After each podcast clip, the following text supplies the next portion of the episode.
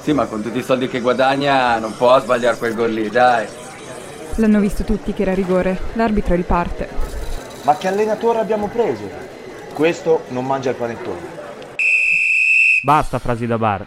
Proviamo a parlare di calcio in maniera diversa. Ciao, sono Stefano De Caro e questo è Tiro Palo Gol. Tira! Palo! Gol! Tira! Palo! Gol! Ciao a tutti, bentornati. Quinta puntata della seconda stagione di Tiro Palo Gol. Oggi, come avete capito dal titolo, parliamo di Atalanta. Eh, è un po' che voglio fare una puntata sulla squadra di Bergamo, perché? Perché comunque è una squadra sempre affascinante, ricca di talento e che offre sempre tanti spunti interessanti. E poi perché devo dirvi la verità, ad un certo punto della stagione, mi riferisco in particolare al post trasferta di Napoli a inizio dicembre, ho pensato davvero che l'Atalanta fosse la squadra favorita per il titolo. Ricordo di aver visto quella partita non in diretta, ma il giorno dopo. E ricordo la sensazione che mi era rimasta in testa, cioè era davvero tanto tempo che non vedevo in una squadra così tanta qualità e così tanta voglia di vincere. Dopo quella sera l'Atalanta era a meno 4 dal Milan capolista e a meno 3 dall'Inter. E davvero in quel momento ho pensato che per loro questo potesse essere l'anno buono. Un po' appunto per lo spettacolo che avevo appena finito di vedere e un po', vi dico la verità, perché pensavo e forse penso ancora che l'Inter di quest'anno abbia qualcosina in meno rispetto all'Inter dell'anno scorso, ma questo è un discorso forse troppo lungo e che forse merita una puntata a parte. Oggi, dopo lo scontro diretto di domenica sera, l'Atalanta è a meno 8 dall'Inter capolista e nel suo futuro ci sono l'impegno in campionato, l'impegno in Europa League e anche quello in Coppa Italia. Insomma, un finale di stagione pieno di obiettivi da raggiungere e di questo e di tanto altro adesso parleremo con un ospite che è Carlo Canavesi, che scrive per l'Eco di Bergamo e più in generale è un grande esperto del mondo Atalanta. Ecco, vediamo se c'è Carlo. Carlo, ci sei? Eccoci, eccoci. Ciao Stefano e grazie dell'invito. Grazie a te di averci dedicato un po' di tempo. Ti ho presentato un po', un po prima, adesso lo rifaccio. Eh, tu sei giornalista dell'Eco di Bergamo, ti occupi principalmente della sezione online che si chiama Corner, giusto? Esatto. Eh, dedicata appunto all'Atalanta. E poi altro, una volta ho intervistato un ospite e mi ha detto di che sono un grande cuoco. Devo dire altro su di te o va bene come presentazione questa? Va bene così, unica cosa, non sono ancora giornalista, quindi non mi prendo questo titolo lo sarò, spero, in futuro. Bene, bene. Ascolta, io eh, ho un sacco di domande da farti, in più eh, sapevano che saresti stato mio ospite, quindi ho amici che hanno aggiunto altre domande, quindi io direi di, di partire e partirei dalla stretta attualità. Atalanta-Inter, domenica scorsa, eh, 0-0, godibilissimo, però quando è finita la partita eh, io ho fatto subito un pensiero, cioè per l'Atalanta più che per l'Inter, secondo me è una grande occasione persa, mi spiego. Considerando il momento in cui l'Atalanta ha trovato l'Inter, diciamoci la verità, l'Inter era in un momento psicofisico in cui non era al 100%. Considerando le tante assenze della squadra di Gasperini, ne cito tre, Ilicic, Malinowski e Zapata, sono più di 20 gol stagionali che mancavano. Considerando come l'aveva preparata Gasperini, per me ha fatto un capolavoro tattico, una lezione di come si va a pressare l'avversario con i tempi giusti, uomo contro uomo, ma anche con le coperture giuste. Considerando tutto questo e eh, pensando, come penso io, che l'Atalanta sia una squadra che quest'anno ha le carte in regola per vincere lo scudetto, ecco, io eh, dopo la partita di domenica il bicchiere eh, lo vedrei mezzo vuoto. Tu cosa ne dici?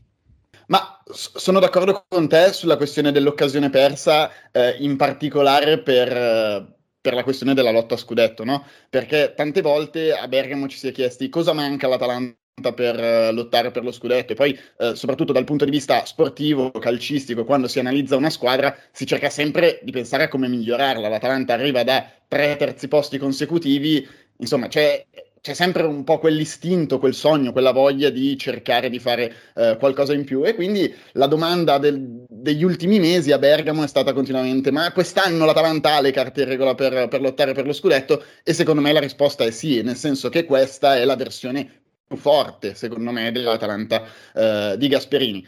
Eh, guardando per esempio quando c'è stato il, il, il, ciclo di risultati importanti consecutivi che l'Atalanta ha avuto tra ottobre e dicembre, eh, che la, la, portata di fatto era a 12 punti da Milano e Napoli e poi li ha, li ha recuperati e si è messa lì eh, nel, nel trenino per lo scudetto, io guardavo il calendario e dicevo sì, l'Atalanta può vincere lo scudetto, però deve vincerle quasi tutte eh, ah. da, da, qui alla fine. Poi ci sono stati i passi falsi, non tanto con la Roma, ma più col Genoa, quel, quel pareggio eh, contro il Genoa e ancora, cosa deve fare l'Atalanta per, per, lottare per lo scudetto? Tra due settimane c'è Atalanta-Inter, deve vincere uh, quell'Atalanta-Inter. E poi un pizzico di amaro in bocca poi per come è andata la partita. È stata una partita secondo me bellissima, molto combattuta, secondo me tra le due squadre più forti del campionato. Io ho questa sensazione, sì. poi eh, chiaramente la classifica mi smentisce in, in questo momento. Eh, e c'è stato in particolare nel secondo tempo, tra il sessantesimo e l'ottantesimo, quel momento in cui l'Atalanta sembrava potesse davvero vincere la partita. È stato forse quel momento in cui l'Atalanta avrebbe meritato più il gol rispetto all'Inter, che poi invece negli ultimi 5 minuti, dall'85 al 93 ha fatto qualcosa in più. Eh, in, in quel momento, secondo me, l'Atalanta dentro di sé si stava dicendo dai, facciamo questo gol e riapriamo il discorso scudetto. Adesso è molto complicato, anche se alla fine 8 punti diciamo, in teoria si possono recuperare, questa Inter però è davvero molto forte. Dicevo prima, Inter-Atalanta secondo me è stata la, Atalanta-Inter è stata la sfida tra le due squadre più forti del campionato, sì, però l'Inter secondo me è una spanna sopra in questo momento ancora l'Atalanta. Forse, forse, forse hai ragione. Sai cosa, cosa, mi è venuto in mente a fine partita? Sicuramente tu lo ricorderai, due anni fa, dopo il lockdown, Juve-Atalanta. Cioè, esatto. quella, parti- quella, partita e quel momento col rigore per la Juve al novantesimo che ha evitato la sconfitta, rigore, aperta parentesi, diciamo, non dico dubbio, però ecco, contestabile. Eh, secondo me, per voi che siete nel mondo Atalanta, ci sono tanti parallelismi. Cioè, in quel momento l'Atalanta, se avesse vinto a, a Torino, Secondo me era la favorita per vincere quello scudetto. Eh, o comunque, visto anche il momento fisico della Juve delle partite successive, sarebbe stata favorita per vincere lo scudetto. E in questo caso vedo tante, tante similitudini. Cosa dici? Sono d'accordo, sono d'accordo. La sensazione è stata un po' la stessa di quel momento, anche se lì mancavano, se non sbaglio, 5-6 giornate alla fine eh, del campionato e quindi era una fase proprio caldissima. La, quindi eh, vincendo quella partita le cose sarebbero cambiate di più rispetto a se l'Atalanta avesse vinto eh, domenica, domenica, scorsa con eh, quello scontro diretto con l'Inter. Però sì, anch'io noto tanti parallelismi eh, tra le due partite e questa Atalanta che forse meriterebbe qualcosa in più, però poi non, a volte non eh. riesce a fare quel, eh, quel, passo decisivo. Penso appunto alle tante occasioni avute in quel finale della partita con l'Inter eh, di, di, di, cui abbiamo parlato, quindi Pessina solo davanti al portiere, Muriel solo davanti al portiere, poi eh, per, per questioni di centimetri non è arrivato un gol che avrebbe seriamente riaperto il discorso scudetto per l'Atalanta. Ora, secondo me, non è totalmente chiuso, però davvero recuperare 8 punti a questa Inter eh, è davvero complicato, anche considerando che ormai gli scontri diretti sono andati. Però consideriamo il futuro dell'Atalanta. Eh, l'anno scorso ha dimostrato, quando è uscita dalla Coppa Campioni, eh, di essere forse la squadra migliore in Europa quando si tratta di giocare una volta a settimana. Cioè non ne ha sbagliata una, forse ha sbagliato solo mm, l'ultima partita col Milan, un po' scarica mentalmente, fisicamente. C'era stata la finale di Coppa Italia tre C'era giorni prima, la insomma. La finale di Coppa Italia, esatto. Eh, tu, adesso la, anche l'Atalanta avrà eh, ancora impegnato su tre, su tre, fronti, Coppa Italia, Europa League soprattutto e campionato. Ecco, questo impegno di, di Europa League, si gioca giovedì, eh, magari si torna tardi dalle trasferte, e come lo vedi? Detto che secondo me l'Atalanta avrebbe anche in questo caso tutte le carte in regola per provare a vincerla. Sì, allora, anche qui, eh, l'Atalanta va in Europa League ed è ehm, una delle squadre più forti che partecipano alla, alla, fase finale dell'Europa League, però anche qui, come, eh, rispetto, come nel confronto con l'Inter, un gradino sotto rispetto a, alle squadre che secondo me sono nettamente favorite a, alla vittoria finale. Mettiamola in una specie di eh, seconda fascia. Io credo che l'Atalanta farà di tutto per andare avanti in, in, Europa League il più possibile, detto che l'Europa League per provare ad andare in fondo vuol dire giocare due partite a settimana di fatto fino alla fine del, del campionato. Nove partite in che... tutto fino alla finale, sì, esatto. Esatto, guarda, noi abbiamo analizzato appunto sull'Eco di Bergamo la questione calendario, è una situazione chiaramente molto difficile da realizzare, ma se l'Atalanta dovesse raggiungere ancora una volta la finale di Coppa Italia, e allo stesso tempo, mettiamo, arrivare davvero in finale di, di, Europa League vorrebbe dire giocare due partite a settimana da qui alla fine del campionato, cioè mm. non ci sarebbe più neanche una settimana. Come la vedi? libere. Non facile, non facile. L'Atalanta ha una rosa molto lunga, però in questo momento non è così lunga perché ci sono degli indisponibili, ci sono delle situazioni eh, anche da chiarire, diciamo, di, eh, di, di, alcuni giocatori. C'è il mercato aperto ancora per dieci giorni, non si sa bene.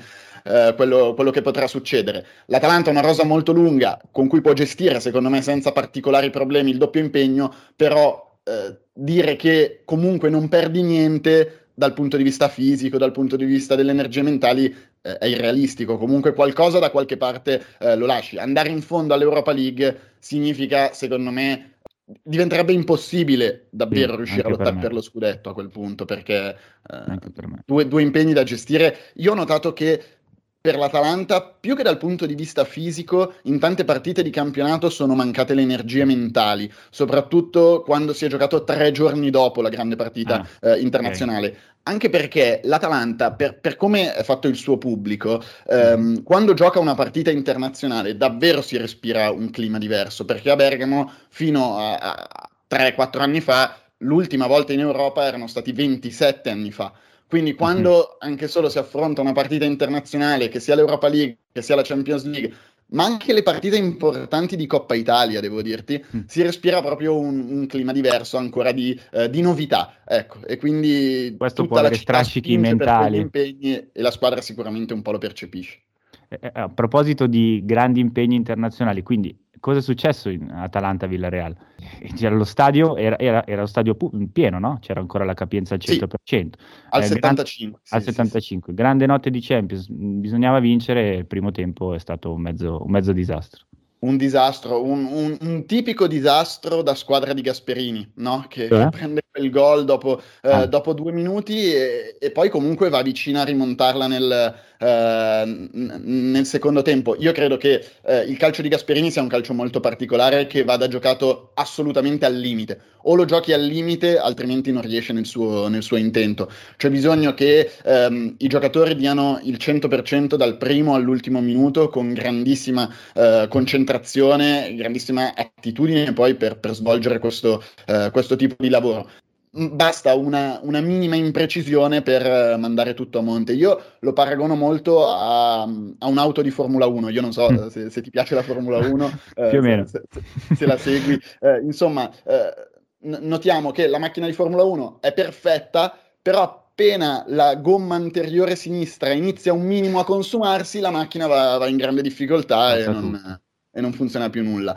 Eh, basta una minima disattenzione, un posizionamento sbagliato da parte di un giocatore eh, e l'Atalanta prende gol. In particolare eh, di Atalanta-Villareale io ricordo il primo gol, quello arrivato dopo un minuto e mezzo. Mm. Cioè, tu devi vincere una partita eh, importante di Champions e sei sotto dopo un minuto, eh, c'è, qual- c'è, qualcosa che non va. Lì Demiral fa il classico anticipo da difensore dell'Atalanta eh, a centrocampo. Gasperiniano il pallone resta lì a metà strada da, tra, tra, lui e Deron, eh, un giocatore del Villarreal che adesso non ricordo, eh, passa in mezzo, prende quel pallone, poi lo dà in verticale ad Anjuma che, eh, che, che, che segna. Eh, lì un allenatore probabilmente eh, più ortodosso dice conservativo a essere posizionati in quel modo. esatto. L'Atalanta ha bisogno che il difensore fa l'anticipo a centrocampo però poi a centrocampo non si può perdere il pallone certo. una volta che c'è stato l'anticipo. A, a, proposito di anticipi a centrocampo, io ho analizzato un po' di partite dell'Atalanta. Eh, con un anticipo a centrocampo a Torino quest'anno su Morata è nato il gol della vittoria. Esatto. Eh, dall'altro canto, eh, con la Roma la difesa era altissima, magari la qualità del pressing è stata basta, un, po', un, po', un, po', meno alta del solito, la Roma è ripartita con grandi qualità, Mkhitaryan, Zagnolo e Abraham, e è successo quello che è successo, cioè nel primo tempo 0-2. Eh, quindi è vero, pro e contro del sistema gasperiniano.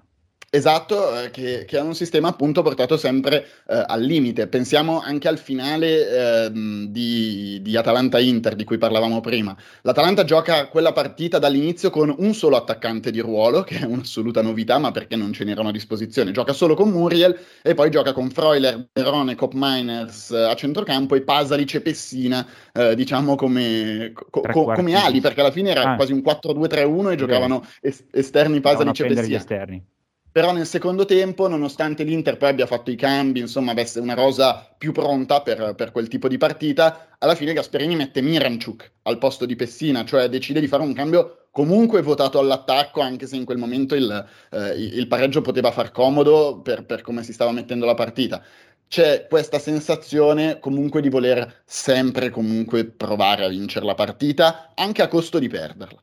Mi, hai fornito un assist, volevo farti questa domanda dopo, ma hai parlato di cambi.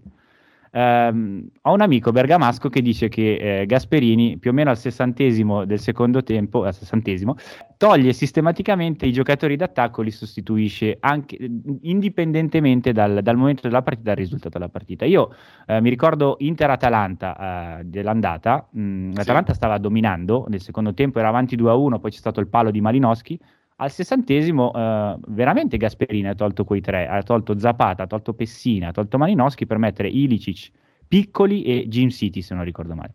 Ma tu hai questa sensazione che ci sia il cambio sistematico dei, dei, dei giocatori offensivi o che qualche volta magari ecco, Gasperini eh, sbagli un po' in, que- in, questo senso a leggere la partita?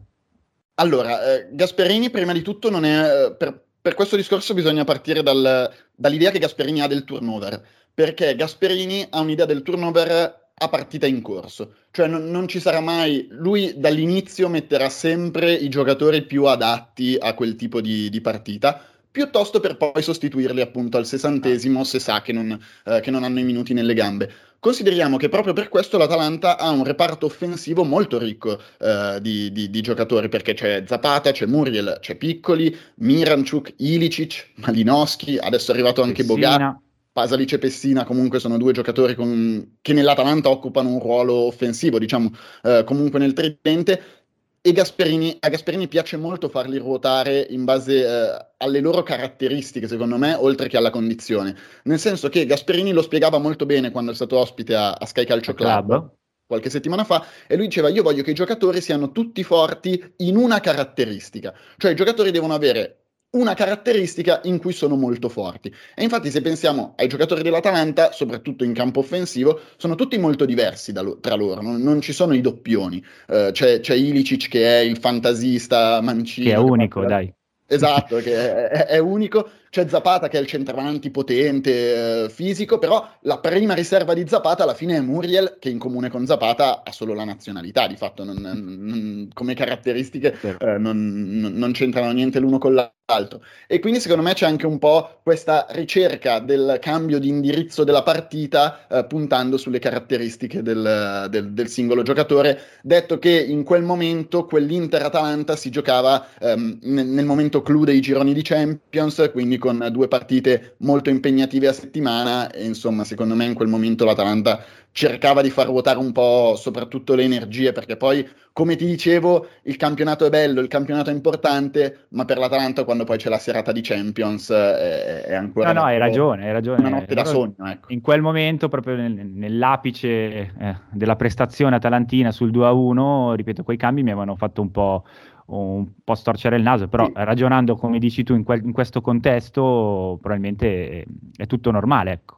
Devo dire poi che eh, per, per, spezzare ancora una volta una lancia a Gasperini che eh, stimo molto se non si fosse capito, eh, insomma eh, Gasperini ha una rosa molto lunga ma soprattutto di giocatori più o meno tutti sullo stesso livello. È difficile identificare un 11 titolare eh, dell'Atalanta. Pensiamo al reparto difensivo. Ci sono in particolare Demiral, Toloi, Palomino e Jim City. Però nella formazione giocano in tre. Tu sapresti dirmi chi sono i tre titolari dei quattro? Forse quest'anno Jim City è un po' quello che eh, diciamo è messo un po' più da parte, forse?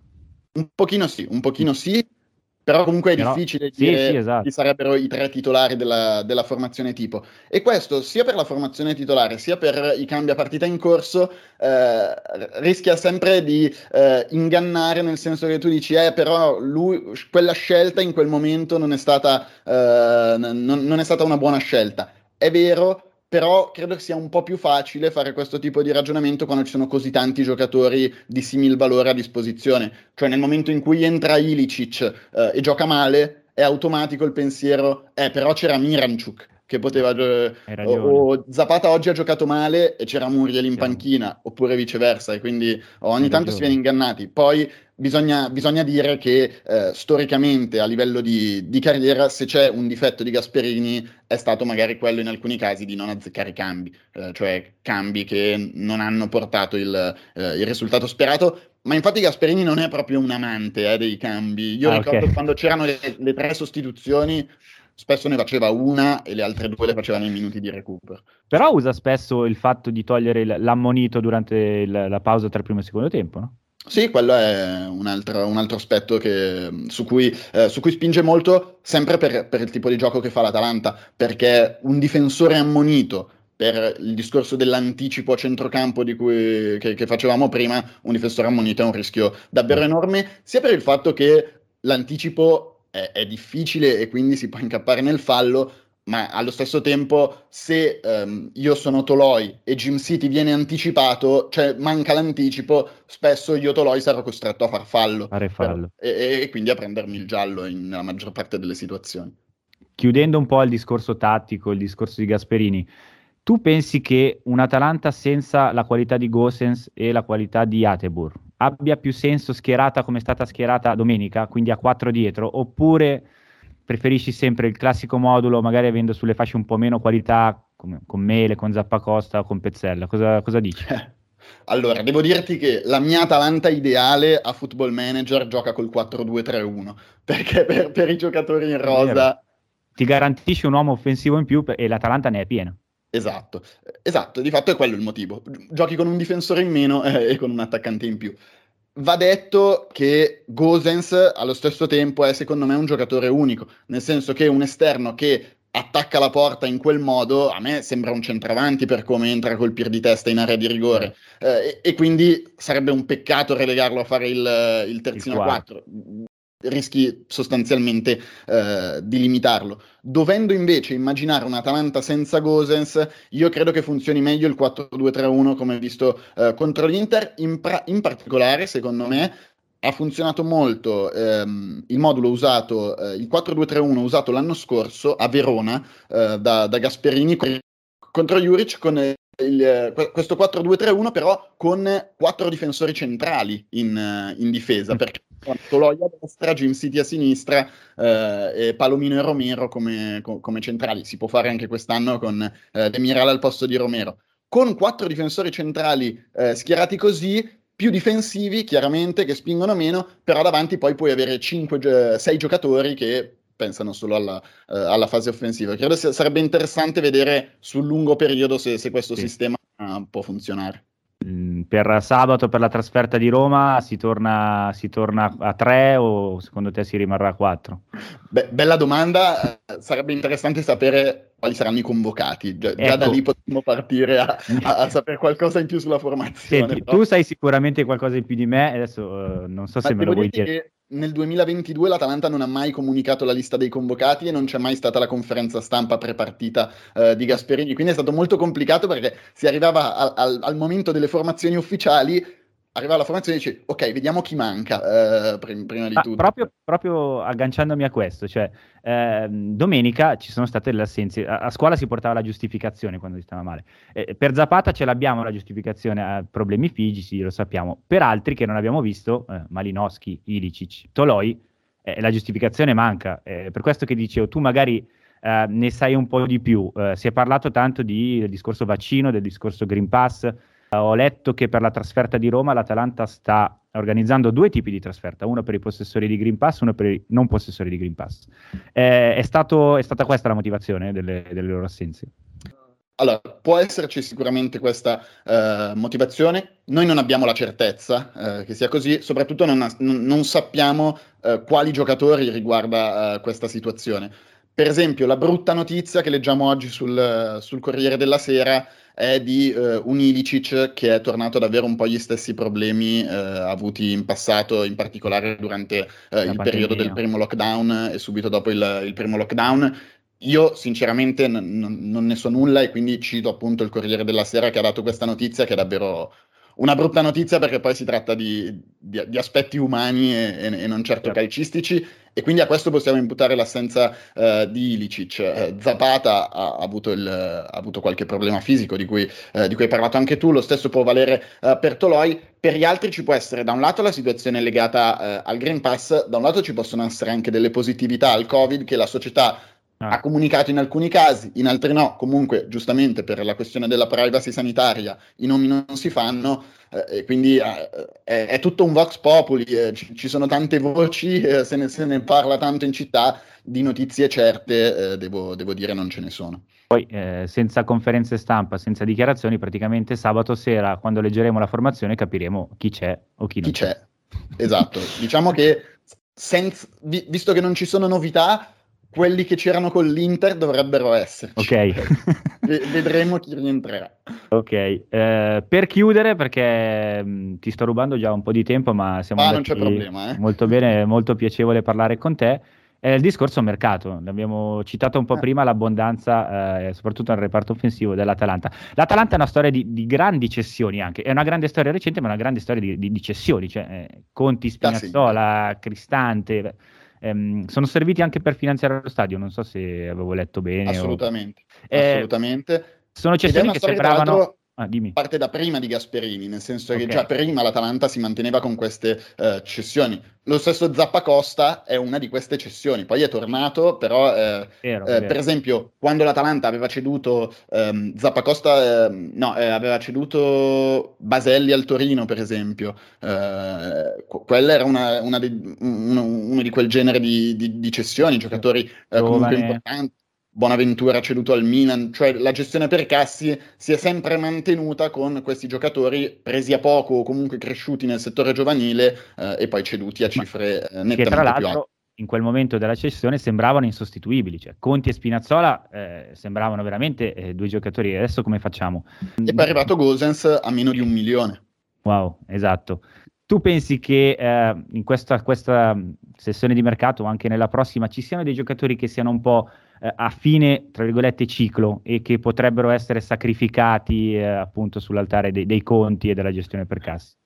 Si parla tanto in questo momento eh, di Gosens e Zapata, che probabilmente sono i giocatori anche eh, più appetibili per, per il mercato, nel senso che Zapata è vero che ha superato i 30 anni, però secondo me per il tipo di giocatore che lui per il tipo di fisicità che ha, secondo me sta entrando ora nel momento migliore della sua carriera. Credo che i prossimi due o tre anni Zapata potrà dare eh, il, il, top del... Eh, Più di del... adesso.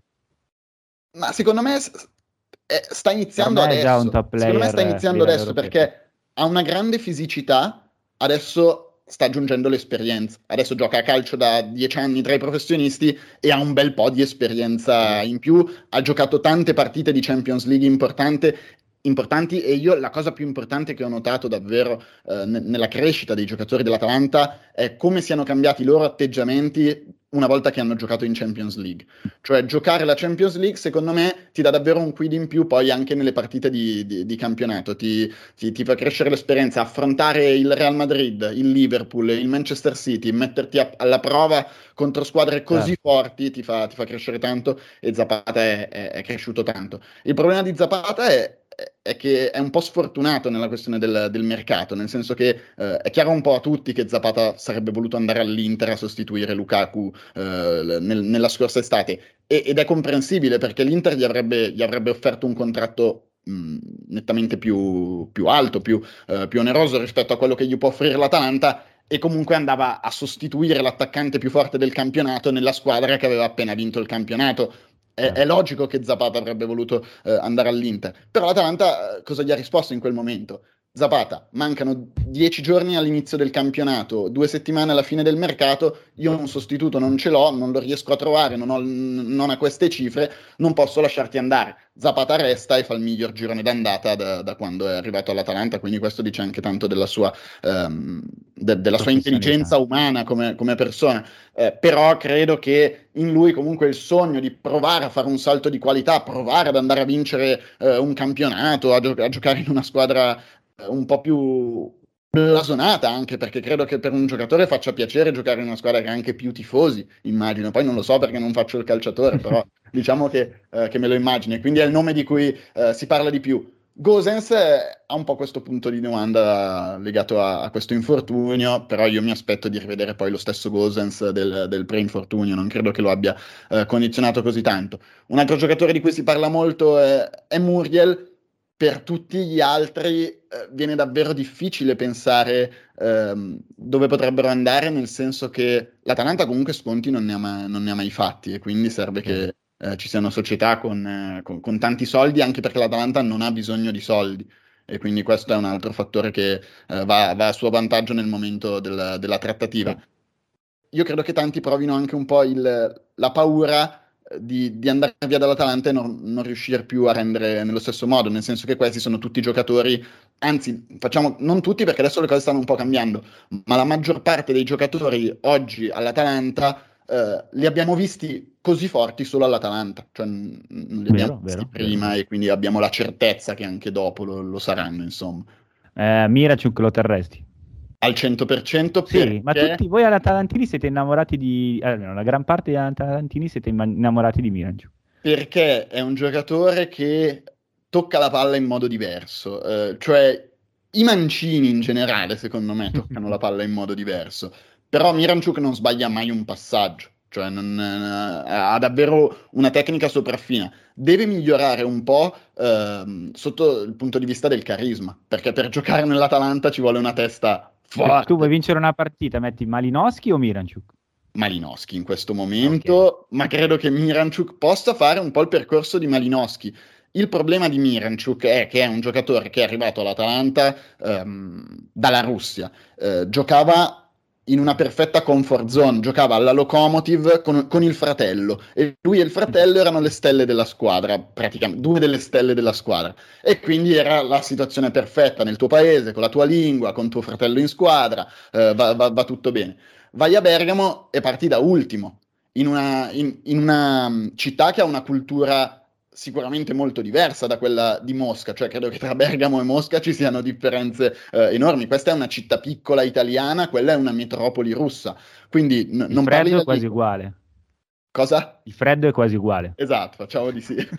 e, eh, la, la, lingua è diversa, l'ambiente è diverso, la cultura è diversa, il modo di giocare a, casa di, eh, a calcio è diverso e arrivi infortunato. Poi, nel momento in cui rientra, ha fatto i primi gol, ha segnato all'Inter, tra all'Inter. l'altro nello scontro diretto dell'anno scorso, ha segnato in Champions League e ha avuto il Covid, è stato fermo due settimane, quindi in isolamento, chiuso in casa. Così. Poi ha avuto altri problemi familiari, di cui eh, ah. non è giusto entrare, però sono problemi familiari eh, e quindi piove sul bagnato, no? in una situazione così. Eh. Io credo che per un ragazzo di 24 anni, man- proiettato dall'altra parte del mondo, a me piace sempre poi umanizzare i giocatori, pensare, Miran gioca alla mia stessa età, cavoli, io, io sarei crollato nella, nella, nella sua situazione. Ora, piano piano, sta venendo fuori, gioca sempre di più, guadagna sempre più spazio ed è sempre più, più credibile, secondo me, anche nei, negli schemi di, di, Gasperini. Sono sempre meno giocate estemporanee e più eh, rendimento, appunto, da giocatore eh, da Atalanta. Sempre con. Eh, noi, noi, studiamo tanto i numeri come le statistiche, come, mm-hmm. come, ti dicevo prima. Per esempio, notiamo che il numero di. la percentuale di duelli vinti da Miranchuk eh, in ogni partita cresce sempre di più. Uh, e questo comunque certo eh, il dato non, non, è mai una verità assoluta, però ci può almeno indicare una tendenza, ecco.